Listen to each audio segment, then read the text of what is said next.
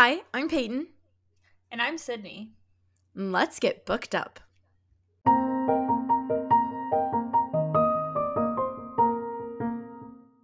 We're going to go ahead and start off with the books that we are currently reading. So, Sydney, I'm going to take it away.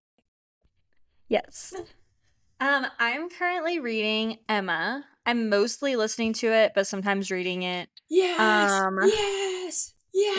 Love her. I tried to explain it to my husband. He was like, why would anyone want to read that? I was like, that is Jane Austen, and that is like that time and style of writing. So you can get the heck out of here. Also, I'm reading it so that I can go see the musical without being a poser. And he's like, I will not be going with you. I was like, I don't want you there because you will ruin it. Solo date to see the coolest thing ever. I'm really jealous and I'm so sad I can't go. Yeah, it's kind of rude. I know. I'm also reading People That We Meet on Vacation by Emily Henry. Oh, are you rereading that or reading it for the first time? First time. Oh my God, that's so exciting. Savannah loaned it to me and she's like, I really like this one. Read it. I was like, cool. And she comes back up here Labor Day weekend. So I gotta have it done so I can send it back with her. Trade off. Ooh, yay. It's just a nice, like, easy, you know what I mean? Yeah. And it's so funny because the trip that she's on currently, like in real life, is to Palm Springs. And I texted her, Savannah, immediately. And I was like, so am I going to think this is all stupid because, like, I've been to Palm Springs and who the hell would go on vacation there? Like, it's terrible. Like, it's got the worst school district, let me tell you. A really whack-ass art museum that's no good, one good street, and a whole ton of gay bars. And that's it. Oh, and golf courses. That's really it. Yeah. And she's like, that is half of the point. She's like, also the brother that they're going to for the wedding, he do be a gay man. So it kind of makes sense. I was like, it is. It does. And all the other travel is also super fun. But I love reading about the Palm Springs stuff and being like, ew, you went to the Living Desert Zoo? Interesting. That is something that you only do if you're drunk and bored. And please not during the summer whenever it's 120 degrees. So it's been a joy. I'm almost done with that. Nice. And up next, I have to catch up with you and read Timeline. I was between, like, am I going to put Timeline on my up next or Congo? I was like, should I read one that Peyton hasn't read or should I catch up with her? Oh, I don't know. Oh. Currently, Timeline's on the list. I might change my mind to Congo. We'll see. But Timeline just looks so much more enticing because Congo gives Planet of the Apes energy. And that's not my biggest of jams, but Timeline seems so cool. It is. I also have Akosif to reread, A Court of Silver Flames, for my oh my gosh, my dog is mad. Sorry. A Court of Silver Flames to reread for my book club. It's so weird, like, going to talk about the books with people that, like, don't know the SJM universe and know what's to come. It's so hard to not say anything and to not react, especially whenever they did just A Court of Thorns and Roses. I was like, oh God. Y'all like Tamlin? Y'all like this situation? Oh, well. So now it'll be nice to finally get to talk about Reese and all of the people that actually matter in the books. Seriously. It'll be good. We'll see how many people hate or love Nesta. Well, we shall see. But yeah, that's all of my currently readings and my up next. What about you, P? I am currently reading. I have a few things that I was reading that I kind of put on hold. Like, I haven't read The Natural History of Texas in a while. I know, shame. I know. I'm reading A Touch of Ruin, which is the second Hades and Persephone book from Scarlett St. Clair. I'm almost done with it. I'm also almost done with The Lost Symbol, which is the third Robert Langdon book, which is just like, oh, baby, is it hot in here or is it just me? And then you can read Inferno and then we can watch it. Yes, I know. Oh my gosh, I'm so excited. Also, did you tell everybody about your stupid watch? I was just about to. Okay, I always knew it was there, but like I totally forgot. But I was looking for like a new Apple Watch face because I just like to change it up a bit sometimes. And I saw that there's a Mickey Mouse face where he's like the hands of the clock. And Robert Langdon has an emotional reason, okay, it's sexy, for having like this Mickey Mouse watch. He doesn't have like a real watch like a normal guy. He has this like kind of kitty glow in the dark Mickey Mouse watch. And so I changed my face to Mickey Mouse, and it's like, I am Robert Langdon. He is always with me. Are you Robert Langdon? Can you swim like him? No, God, no. I cannot hold my breath like that man can. No. Whew. No. But am I in love with him? Yes. And do I think of him? Like he has like a Mickey Mouse watch beacon? Yes, I think so. I think so. But every time I look at the time, I think, oh, look, it's whatever o'clock. Ah, Robert Langdon. Oh, my gosh. I'm sure your fiance loves that. He doesn't understand. Yeah, I could see that. Just doesn't understand. Okay, but I'm reading that, and I'm also reading Kingdom of the Cursed, which is the second book. It's after Kingdom of the Wicked, and that one is pretty entertaining. Okay, nice. So I'm having fun with that. And then I'm trying to read obviously Inferno, because it's the next one after The Lost Symbol. And after reading our book that we're about to talk about, My Best Friend's Exorcism, I was going through all of the other books that Grady Hendrix has written, and some of them don't super interest me. Like, I'm not super interested in the vampire one just because I've never been a vampire girl. Yeah. My friend Jenny said that it was really good, and I do trust her. So, what are the other ones about?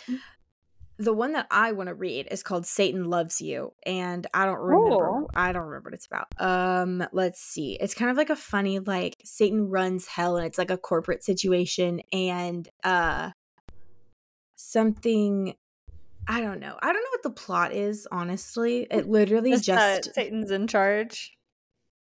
Yeah, it's like Satan is completely and totally burnt out, but there are no holidays in hell. And he has to find a way to save his home from corporate takeover, whatever that means. Oh, interesting. So funny, because all it says is Satan Loves You is the book for everyone who hates boring books. Okay. What? Okay. And then other than that, what I really want to read is, it's called Abandoned by Meg Cabot. You know Meg Cabot? She wrote The Princess Diaries. Like, literally my favorite author from my childhood. She wrote something else that I know. She wrote Avalon High, which I love that book so much. Yes. Obviously, King Arthur. She wrote a bunch of stuff. While you talk, I shall look it up. Okay. But I always loved her. And fun fact, everybody, little piece of bookish news. She's got another book that's coming out this year. What is it? I don't remember, but I am so excited. Okay. I'm so excited. I don't remember. Tell me why there's so many Princess Diaries books? Oh, yeah. Mm-hmm. There's a lot. So many. Yeah. What else? I don't remember everything that she read. She has some like contemporary romances that I think I've seen. This is hilarious, but she also wrote some like smut for Cosmo. Like, it looks like Meg Cabot wrote a few like dirty looking things. Dirty looking. She wrote Allie Finkel. Did you read Allie Finkel? No. What? Oh my God. Okay. Anyway, Meg Cabot, she's a queen. New book coming out. I wish I could tell you what it's about or what it's called. I don't remember, but I'm very excited. Great. I don't need to know. All I know is she wrote it, and I love her. Okay. But that's what I want to read next. So I think that's it for both of us. Yeah.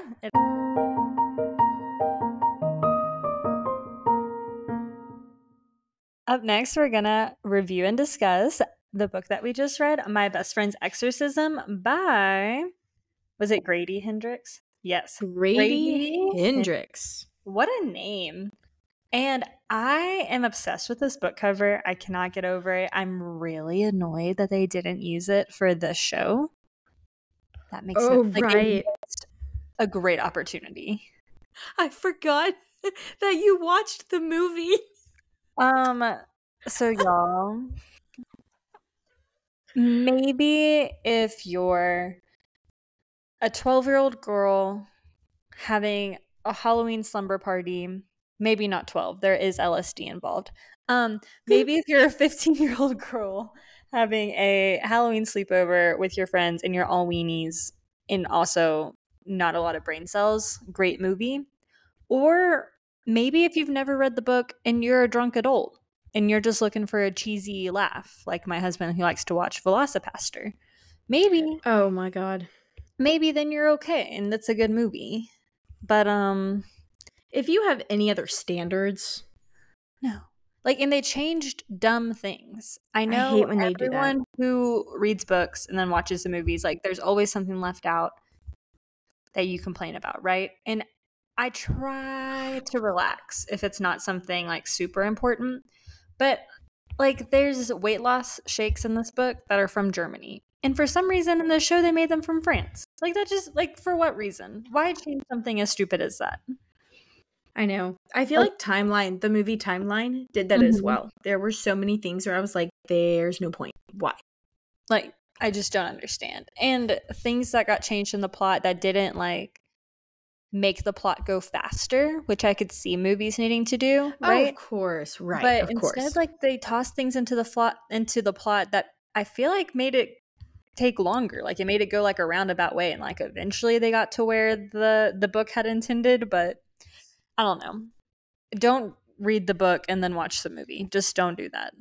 Pick one or the other. I am still planning on watching the movie because I want Blake to watch it, but I'm prepared. You'll hate it, and right. Blake will roast you. As he usually does when I pick what we watch. That's fair. So, yeah. Oops. Anyways. I loved this one though. I started this a couple weeks or whenever we read it, I don't know, like however many weeks ago. I started it when I took Winnie to get groomed, and so I left her at the grooming place and I walked across the parking lot. I went to a coffee shop and I started reading this. I got like halfway done, went, picked her up, went home, finished it. I loved it. It is so easy to read and just so good. It was so fun. It was like the perfect amount, like 80s cheesy. Mm-hmm. But also like creepy crawly Stephen King mind twisty horror enough. And then like the exorcism was just perfectly cringy. It was so I can't wait to talk about it. Story. It was just really good. It was. I honestly sometimes am skeptical about like when men write women, especially if they're writing like a young girl, but I mean there were a lot of like friendship quotes. I know I get a friendship quote from an exorcism book. No, but really? But seriously, I feel like, I mean, we'll talk about our favorite quotes and stuff, but I feel like he just encapsulated a friendship that lasts that long so well. And like realistically. Yeah. Not we get to live next door to each other our whole lives and raise our babies together. Like a real life, like this is what real adult friendship looks like. Right. And it's so cool. So cool. So we start out in, actually, we start out in a, like, flash forward scene where our main character, Abby, she finds out that the first sentence just cracks me up. The exorcist is dead. So she finds out that the exorcist is dead, and it's called My Best Friend's Exorcism. So obviously, like, the person who exorcised, is that, like, a verb? Like, would you use that as a verb? He exercised her? You. I don't know. I think I know it's spelled different. So is it exorcised? He performed the exorcism. Is that better? Yeah. On her best friend. And so it's like a flash forward to that. And she thinks back on her friendship and she thinks back on her years of high school. And then it takes us back to the actual story when the actual story happens, which is the 80s. 1982 specifically we start in, and Abby is turning 10 and she's having this birthday party. She's obsessed with ET, so it's like an ET themed birthday party. And you know, when you're like a little kid, if you're 10, you're in fourth grade-ish, okay? So you're in fourth grade, and I don't know if this is still how it works, but like how it used to work, and this is true for me, if you were going to bring party invitations to school, you had to invite your whole class. You couldn't just bring invitations and pass them out to like half your class. You had to covert, like hide them in. If your teacher knew, like you had to invite the whole class or just pass them out like not in school. So yeah. Abby's inviting her whole class, and but also because she has no friends. Yeah, and so she's like so excited about this party because it's a skating party at the roller rink. So she's been practicing her skating moves, and she's so excited for everyone to come watch her skate, and it's so cute. Do we think that kids like go rollerblading anymore? Because I know that like whenever we were kids, I feel like there were parents that were like, "Oh, that was the cool thing to do in high school." But it was such like a key memory as like an elementary schooler to go roller skating. I know they still go bowling. Yeah. I don't know. Like ice skating is still a thing. The dark and the neon and the glow. Like, oh. It's so nostalgic. I did not, like, disclaimer, I did not grow up in the 80s, but a lot of things are just universal throughout childhood. Okay. Yeah. Anyways. So Abby is trying to invite her whole class to her birthday party, and it's on this one day. And this more popular girl in her class, like she's got all these friends, Margaret, okay, she invites their entire class to a party as well, a horseback riding party. And it's on the same day. On the same day. And she passed out her invitations after Abby. What a bitch mood. And so Abby goes to her teacher and she's like, hey, that's the day of my party. And her teacher is so rude. Her teacher does not give a crap. She's like, well, her party is at this time and yours is later in the day. So maybe people will be able to make it to both. And it's like, are you for real? Are you for real? Like someone's parent was the worst, which obviously they were. Obviously. So flash forward to party day. And no one shows up to Abby's party. No one comes. Except it's like 15, 20 minutes past her party time that's supposed to start. And she's got all of her ET decorations. She's got her outfit. She's got her roller skates. She's so excited to skate with everyone. And she's like, I'm going to cry. She's like in tears because no one showed up to her party. And she's 10 years old. Takes you back to like being bullied in elementary school. And you're like, it's so sad. Aww. But this one girl who's new, right? Isn't she new? Yeah, new. She just moved there. "Quote unquote weird." New and also kind of doesn't have any friends. Her name is Gretchen.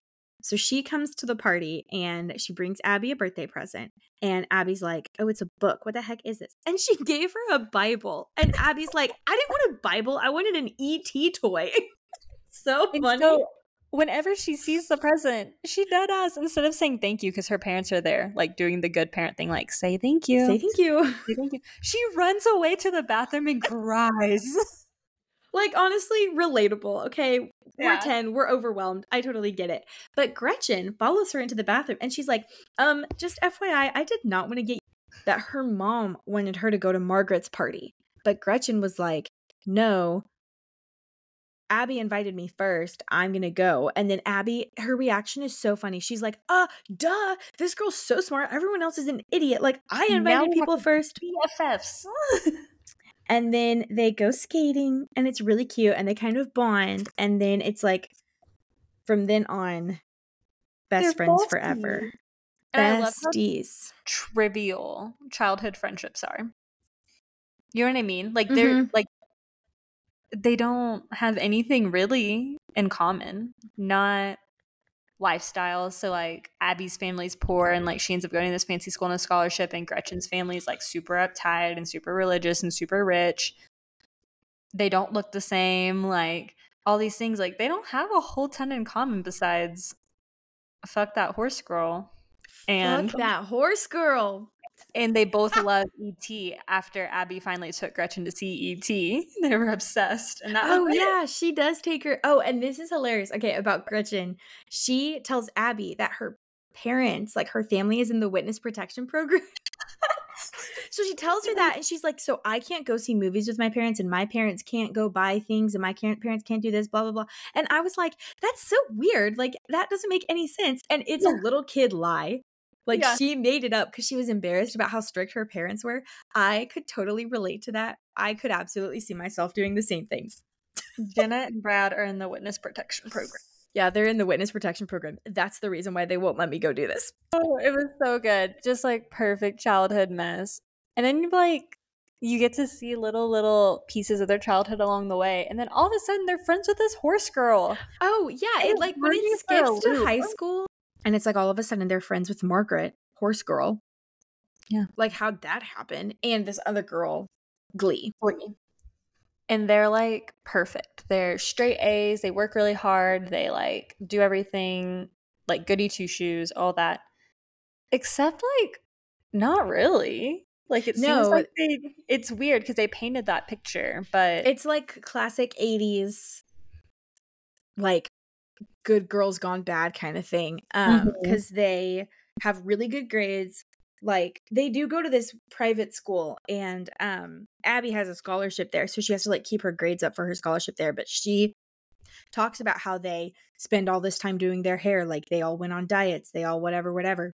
But then on the weekends, they like go to Margaret's family's lake house and get sloshed. Yeah, and do drugs.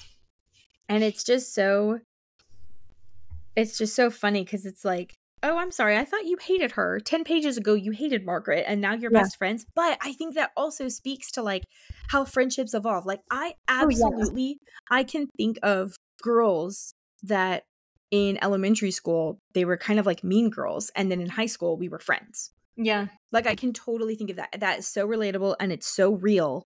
And he really captured like that jump where it's like, wait, if you look back on it, how did we become friends? Because you sucked in fourth grade. Yeah. Which is so cool. Weird. It's just so cool. And it just made it so real and relatable. And I really liked their friendship. I was like, oh, wait. So Margaret's invested in the friendship. Yeah. You get so invested in their friendship. And then someone has to go and get possessed. Then things happen. So they're at Margaret's lake house, right? They're all doing drinking. Okay. They're doing the drinking, okay? And Margaret is like, hey, is it LSD? Yeah. She's like, hey, I got some LSD. Who wants to take it? And they're like, okay. So they do it. To be fair, Gretchen has like a miniature panic attack and is like, what if my brain melts? Like the old lady singer of Pink Floyd, and I can only focus on, what was it, zippers or something? Yeah, she did not want to do it. No. And so, but she ends up doing it and they all end up doing it. But then it's like the middle of the night and they're like, we feel nothing. We don't feel a single thing. And it's like when you theoretically take an edible and then you're like, oh, it didn't work. Let's take more. Except they don't have more because it's LSD. Right.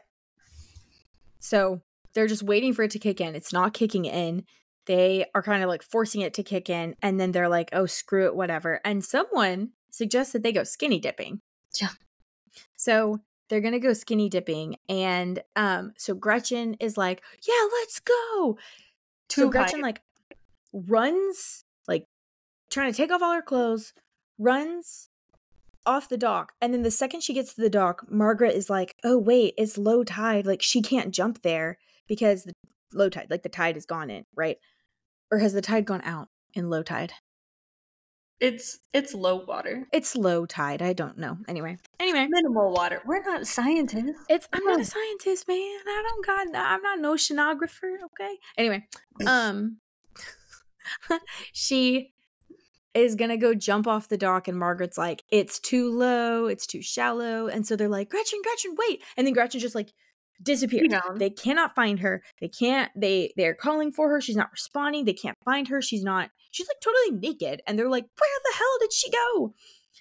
They find her later. Like Abby finds her a whole day later. Yeah. Like they're not looking for her all night long. In the morning. Yeah. Yeah. It takes them all night. And then I think at one point Abby goes off alone and she's trying to find her. And Abby comes across this little cabin shed. Shacky thing. A shack. It's like a single room little shack. And something spooky happening. Hears a man call her name. And she sees a man I think. She sees like the silhouette of a man and she's freaked out. She's like, oh shit. And then Gretchen appears. But Gretchen's like off. She doesn't know where she is. She doesn't know what's happening. She's so confused. She's really scared. And so they get her back in the house. And she's hella naked. So they get her back in the house. And everyone's like, okay, everything's fine. We found Gretchen. Everything's okay. All right, cool. Go back to their normal lives, whatever, whatever. And Gretchen's freaking out. She's like, I feel weird. Like, I feel like the LSD is still on me. And what she says, she's having like flashbacks and feeling like things were like touching the back of her neck and whispering her ear. I hate, that part, those descriptions. Oh. I was like, ugh, because she said, like, I feel like I'm still on LSD. I feel like it's still in my system. She was like, I can't sleep. I feel like someone's like touching me and touching the back of my neck and calling my name and talking to me. And Abby's like, no, like, you're crazy. LSD doesn't stay in your system that long, whatever. Also, no one else tripped. No one. So it was like, oh, what are the odds? It was like, dud, LSD, I guess. I don't know. So Gretchen's freaking out and she just seems off. And then she just starts getting like worse and worse. Like, she's not taking care of her hair anymore or her makeup. She's not changing her clothes. She's not taking a shower. And she starts to smell and she just starts to like be weird. What else like specific stuff happens with her? She throws up. Oh my God. Feathers. Oh, what? Yeah. And she like something happens during an assembly, right? That's a little bit later. Okay, She like starts getting kind of evil. Like, starts being really mean to Abby and all these things. They have this assembly with the, like, Lemon Brothers or something like that. And they're weightlifters for the Christ. Bodybuilders, yes. Oh, that was so... It was highly relatable as going to an elementary school in the South, having weightlifters for Christ or whatever. And it was perfectly cheesy. But in the middle of it, like, the biggest, buffest weightlifter is, like, looking out into the crowd. And Abby's already like, something is freaking wrong with my friend because she's stinky and she's mean. And that is, neither of those things are my friend. And this man is like, you there. And is like pointing at Gretchen from like the stage and is like, you are being affected by a demon. And everyone's like, haha, like, no thanks. That's silly, goofy. And Abby's like, oh, somebody else sees it. Yes. Because Abby knows something's wrong and Gretchen's just being mean. She's kind of trying to pit all of her friends against each other. And she's just like being weird. At one point, Abby's driving them to school and Gretchen grabs the wheel and tries to run them into the oncoming lane of traffic. Yeah. And she's doing all of these crazy things. And so it's like classic also friendship things, you know, where it's like, I hate you. We're done. And then 10 minutes later, you're my best friend. I'm so sorry. Yeah. So it's like that, and those things keep happening where Gretchen's just being weird. Abby doesn't know what to do, and Abby's frustrated because no one believes her. And no one else is worried. And she, like, at one point, especially after the attempted car wrecking, she's sitting down talking to Abby, and she's like, what happened to you in the woods? Like, what is going on? And Gretchen, like, can't tell the full story at this point. She's like, I just, like... he took me, like something bad happened. And so Abby's trying to like read between the lines here and she's like, who's he? Like a boy? Like who found you? And like Gretchen like lifts up her sleeves and she's got like scratches and like scabs. Basically like she was like cutting her arms and she's like, oh my gosh, like you need to stop hurting yourself. Like all these things. And Abby's like, this girl was like sexually assaulted in the woods. Like that's why she's tripping. And tells her parents and is like, yo, Gretchen's mom and dad, your child is mentally unwell, like they need to go to a counselor because she's been like sexually assaulted, which is not factual to the story. But if one of my friends told my parents that, I think that there should be more of a reaction than we have it handled. Go away. Yeah, Gretchen's parents were like, how dare you? Because, you know, it's all about your reputation for them. Like yeah. They live in the nice part of town and they're like, how dare you spread these lies about our daughter? This didn't happen. And then they're basically like, you can't be friends with her anymore. We don't want you around. But all the while, she goes and tells the principal too. And the principal's like, how dare you say that about one of these like rich boys? Like if she had been sexually assaulted, that's fucked up.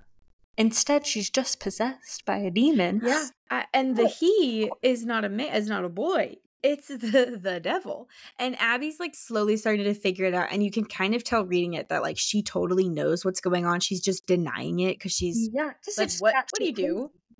Yeah, yeah. And Gretchen just is doing all of these insane things. And Abby thinks it's because something, I mean, she knows it's because something's wrong with her, but she's trying to help Gretchen still. Mm-hmm. And other people have stopped trying to help Gretchen. They're like, she's gross. She's wearing the same clothes every day. She smells terrible. She's always like throwing weird things up. Like, we don't want anything to do with her. Even their best friends, Horse Girl and Glee, they want nothing to do with her until she turns everyone against Abby. And everyone hates Abby and likes Gretchen again. Like, it's so weird. And it's a mix classic of mean girl shit. Exactly. It's a mix of classic mean girl shit and the devil is trying to do this. Yeah. And she starts sabotaging people in horrible, terrible ways. Like, she gets, okay, those shakes that Sydney mentioned. She gets Margaret on these, tell me, listeners, what this sounds like to you, because I was thinking the same thing. Okay, she gets Gretchen on these German weight loss shakes, and they end up just poisoning her. What does it make you think of? They have like tapeworm eggs in them. Yes, and it's so gross. And so Margaret loses all this weight, and no one sees Margaret for a while. And then, there's this teacher at their school, and he's like a young. Did you watch Derry Girls? No. Oh my gosh. Okay, there's this guy, there's this priest in Derry Girls who this is who I pictured as. So if you watch Derry Girls and you read this, I think his name is Father Morgan in this book. Yeah, that's right. He is that father from Derry Girls. Anyway, Glee is like in love with him, has a crush on him. Mm-hmm. And Gretchen has been faking love notes from him to her. And so she goes, what does she do? Does she try to, like, confess her love to him? I think she goes to him. She tries to confess her love, but then she also, like, loses her shit on a, like, bell tower.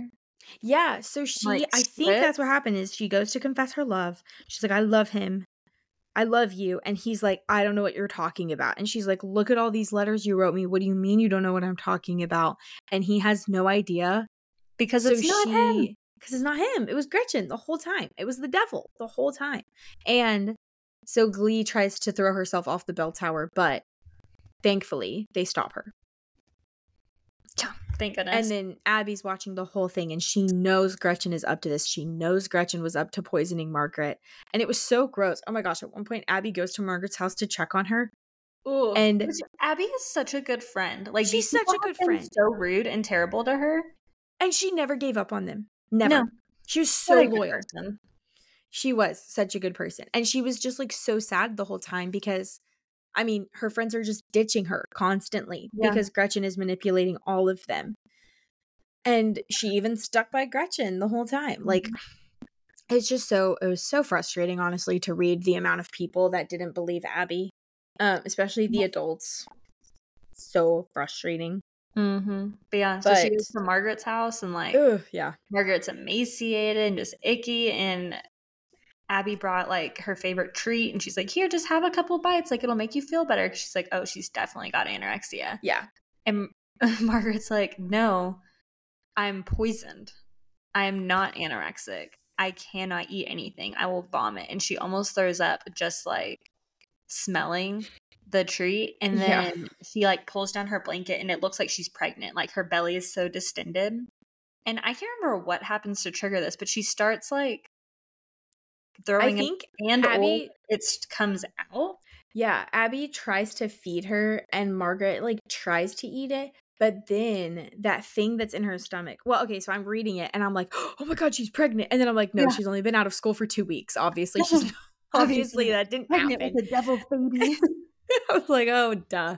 But it was still concerning. And then she starts throwing up and like gagging and making these horrible noises and like convulsing. And this humongous tapeworm comes out of her and like so big that her dog attacks it and has to drag it out of her body. Oh my god, I forgot about that. Yeah, it was so, so gross. And that's why I totally prefer to read horror over watch horror. Because I was watching that, I would be totally gagging. But reading it, I was totally fine. That's fine. Talking about it, I'm like gagging. So that happens. The stuff with Glee happens. And Abby knows, I need to stop this. So what does she do to solve her problem? She goes to the bodybuilders. She's like, well, you saw that demon. I know you did. What can you do about that? He was like, well, my dad's really good at that, but I guess I could give it a shot. Yeah, he's like, I've helped out with exorcisms before. How hard could it be? And he sucks at it. So bad. Like, almost killed Gretchen's, like, real-life body. Like, wants to pour boiling water down. Yeah. And, he kept trying to do all of those things, and Abby's like, no, don't.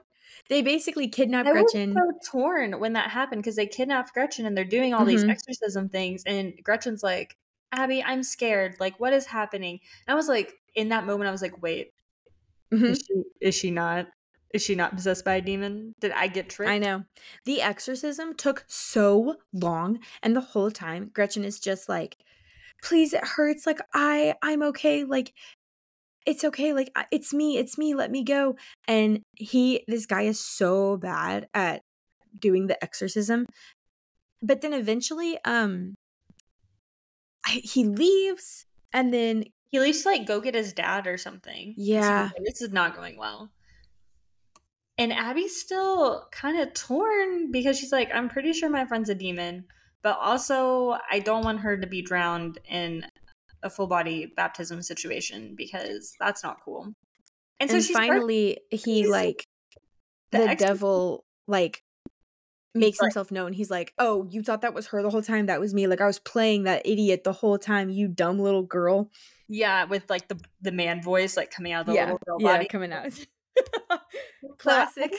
Does the only thing that she knows how to do, because she's not that into Jesus, like, not anti-Jesus, but like, you know. And so instead of saying things like the power of Christ compels you, she pulls things out of like their friendship and tries to like really dig in deep to like her and Gretchen's friendship, and is like, the power of Phil Collins compels you, and by the power invested in this and that, and like the silliest, goofiest things that like, you know, are things in their friendship from like reading about their friendship growing up. And it is so terribly cringy in the like most beautiful way. It's awesome, because she starts out like reading from the script, like, by the power of, the power of Christ compels you, I command you, unclean spirit. And then the demon is just like laughing at her the whole time.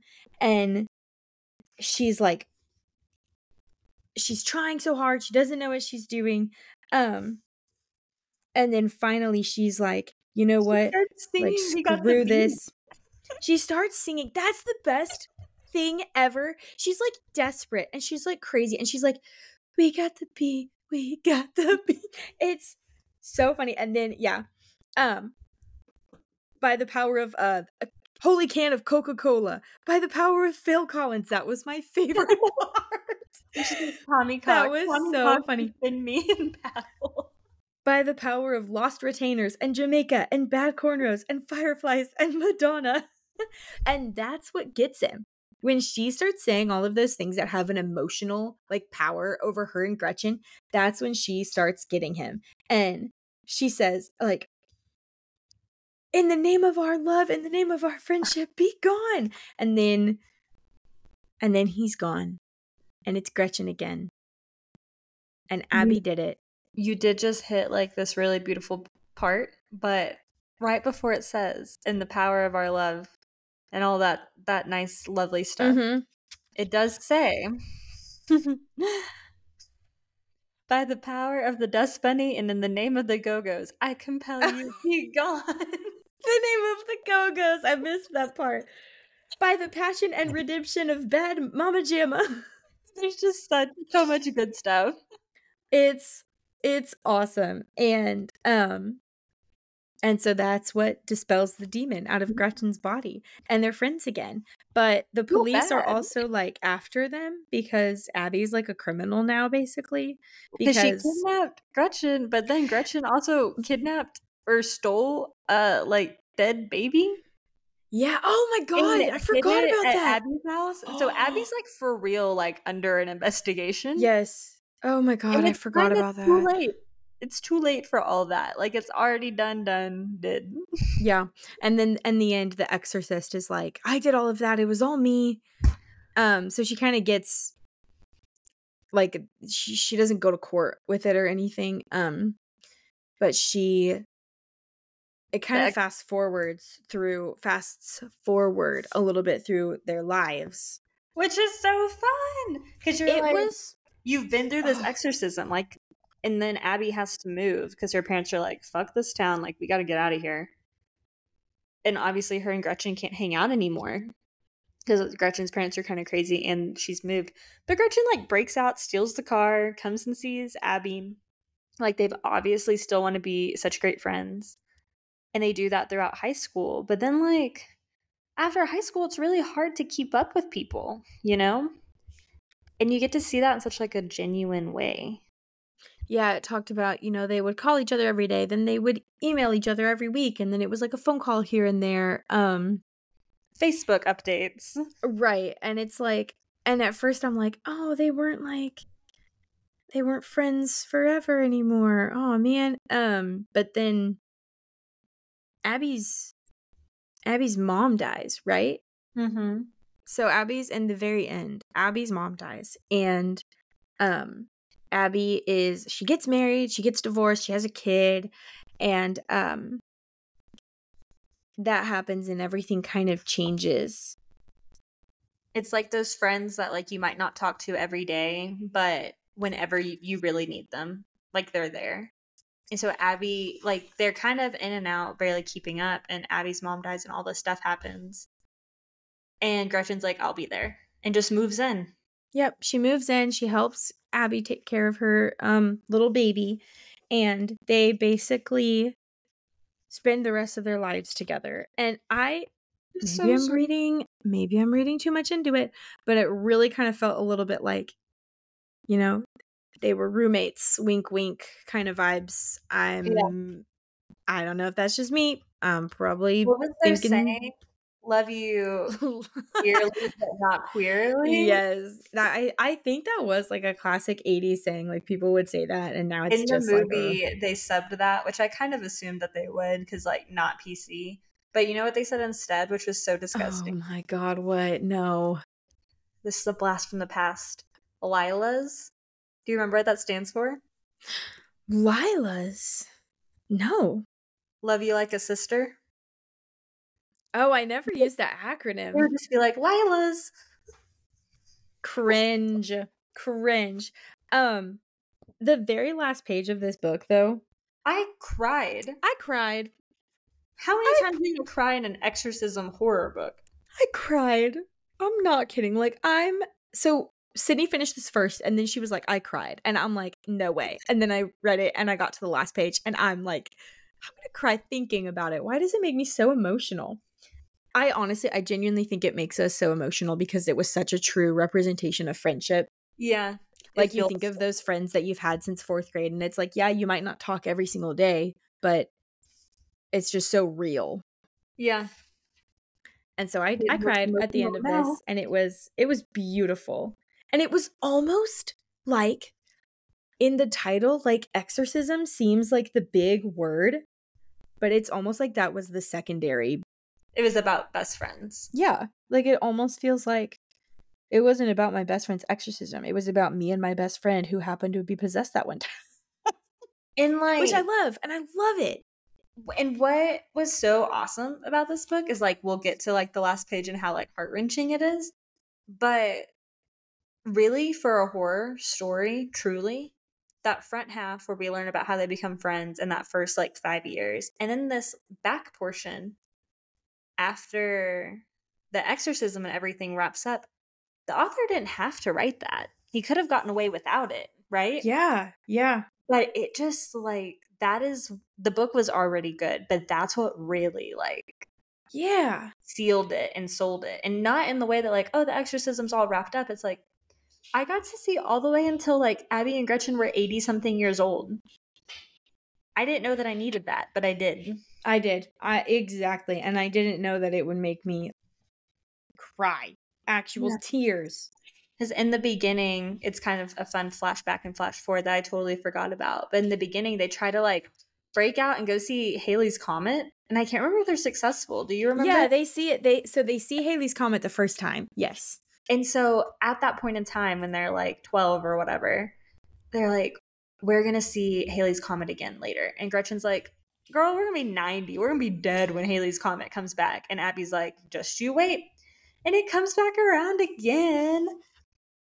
And it's just like, it's just Abby and Gretchen. Abby's got a daughter or something. And she's got like her ex-husband who, her ex-husband's still alive. Glee's still alive. They don't mention Margaret. But like Abby's in the hospital and she's almost 90 and like she's just sick and old and all the things. And Gretchen's the one who's there all the time. Like other people visit, but Gretchen never leaves and like reads her books to her whenever she can't see anymore. And like will give her juice whenever she like isn't strong enough to actually like raise the glass up to her mouth, and just stayed just all the time and held her hand through everything. And the last little paragraph says Abby Richards and Gretchen Lang were best friends on and off for 75 years. And there aren't many people who can say that. They weren't perfect. They didn't always get along. They screwed up. They acted like assholes. They fought. They fell out. They patched things up. They drove each other crazy, and they didn't make it to Halley's Comet. But they tried. I cried. They tried. It was so good. It was so good. Honestly, I would recommend this to like a non-impressionable teen. Like, don't do LSD. Yeah. Please don't underage drink, you know? Mm-hmm. But a good like coming of age and like lifelong friendship story. Yeah, it was beautiful. And that was one of my favorite quotes, was in the beginning. When it's like future Abby and she's like a grown up and the exorcist has died. And the exorcist has just died and she just found out. And I loved this sentence. It's a long ass sentence. It's like a whole paragraph. But she says, she and Gretchen spent hours ranking their friendships, trying to determine who was a best friend and who was an everyday friend, debating whether anyone could have two best friends at the same time, writing each other's names over and over again in purple ink.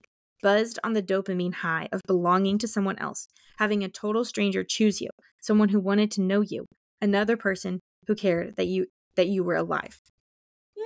I was like, if that is not just like girl friendship, I don't know what is. Oh, so good. Also, I totally forgot that we glossed over The Exorcist. Abby bumps into him later in life. Oh, accident. Yeah.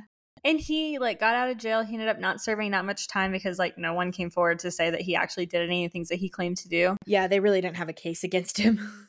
And he became, like, a yoga instructor, like, obsessed with green juices and was just so chill and was like, I would do it all again. Like, I needed that time to fix myself. It really healed me. You were, like, 16. Like, it's okay. And it was all good. And it was just so cute and sweet. Like, it was just wrapped up so well. And it didn't have to be. You know? Mm-hmm.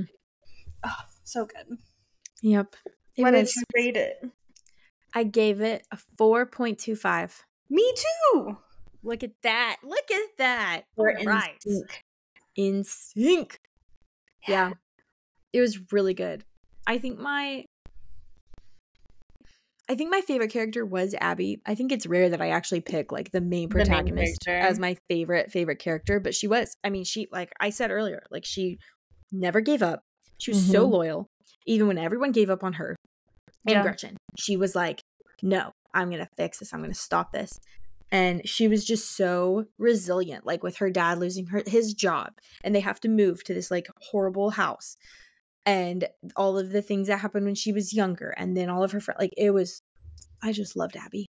And she even tolerated, like, she was kind of a brat to her mom, but she did the mom teenage daughter relationship. Not the worst you could do it.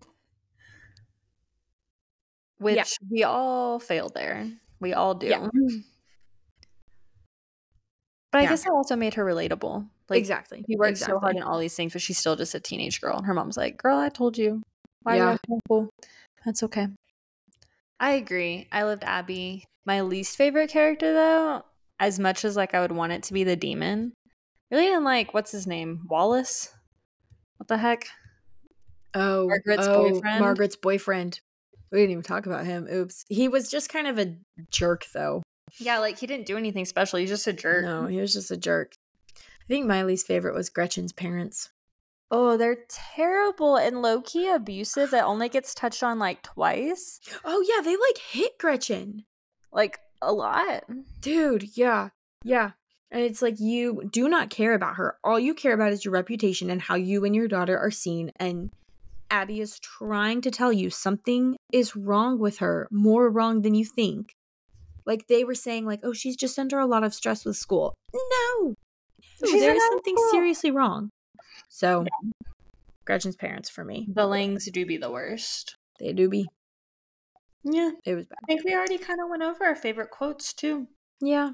It was just so good. Yep. I am so glad we read this because I never, ever would have just picked this book up and been like, yeah, I'll read that. Agreed. Wouldn't have just naturally popped up. No. But it was really, really good. So I really enjoyed this one. My only other comment is the dedication. Oh, I'm still confused. I didn't look it up. I should have. He dedicates it to his wife, Amanda, who knows the reasons why. Asterisks. The asterisks are explained below, and it says, but if she doesn't, I would suggest she have her attorney consult both protective orders filed against her, the criminal complaint, which outlines these reasons in great detail, and maybe also her conscience, because disclosing the whereabouts of the bodies will finally bring some closure for my family. Which I know is supposed to be funny, but I'm also like, yeah, this seems like a really just haha funny way to like admit to a crime. It was so weird, but I did read that he in his books mentions her, and she said like something about like he always mentions her because she wants to die, or she wants to be the bad guy or something like that. I don't know. Oh, so maybe like, this was like his mention for her. Okay. Yeah. I'll take it. Yeah. Still odd. Weird foreplay. It was. That threw me off. That's like the first thing I read and it threw me off. I was like, what? What the fuck? He just seems like an odd guy, but yeah, I like it. Good book. Yeah.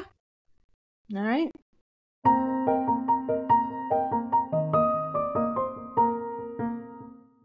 Okay, as much as we loved My Best Friend's Exorcism, it is time to move on and pick a new book and find something new to read. So Sydney is going to introduce to us our next buddy read. And don't forget, you can read along with us on Storygraph if you go follow us, and we'll add you to our buddy read. So take it away. We are going to swing back into fantasy, which is one of our favorite guilty pleasures. This was a TikTok recommendation, and it's got 4.3 average star rating. It is One Dark Window, the first book in the Shepherd King series by Rachel Gillig. In this book, Elspeth, which is going to take me so long to read correctly in my head and not read as Elizabeth. Yep, that's going to be a tough one for me as well. Elspeth. Elspeth needs a monster. The monster might be her. Elspeth Spindle, oh, what a tongue twister, needs more than luck to stay safe in this eerie, mist-locked kingdom of Blunder. She needs a monster. She calls him the Nightmare, an ancient, mercurial spirit trapped in her head. He protects her. He keeps her secrets. But nothing comes for free, especially magic. When Elspeth meets a mysterious highwayman on the forest road, her life takes a drastic turn. Thrust into the world of shadow and deception, she joins a dangerous quest to cure Blunder from the dark magic infecting it. And the highwayman? He just so happens to be the king's nephew, captain of the most dangerous men in Blunder, and guilty of high treason. Let's go! Oh. Together they must gather 12 Providence cards, the key to the cure. But as the stakes heighten and their undeniable attraction intensifies, ow, ow. Elspeth is forced to face her darkest secret yet. The nightmare is slowly taking over her mind, and she might not be able to stop it. It sounds so cool. I know, I was thinking that. I was like reading it and I was like, it sounds fine. And then we get to like but the highwayman is the king's nephew and he's guilty of treason. I was like, And then the nightmare taking over her mind. So she's like falling in love, but then this other monster's in her brain like, haha, joke's on you. So cool. Oh. Sounds like a really good premise. And average rating of 4.3 stars. Like that is high. Yeah. That's one of the higher ones I've seen. Yeah.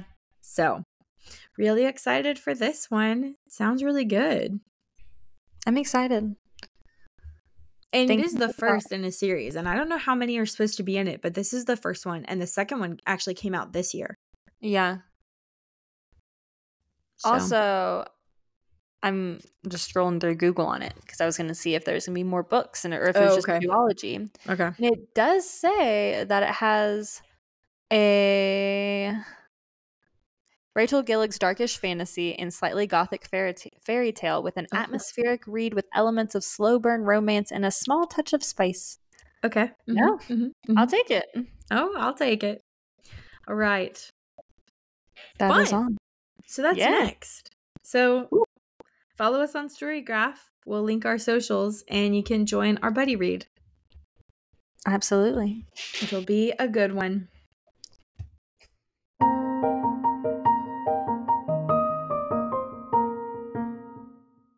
All right, so if you want to read this next buddy read with us, follow us on the Storygraph, and we will add you to our buddy read. You can follow us at P431 and Sydney, SIDNEY_W33.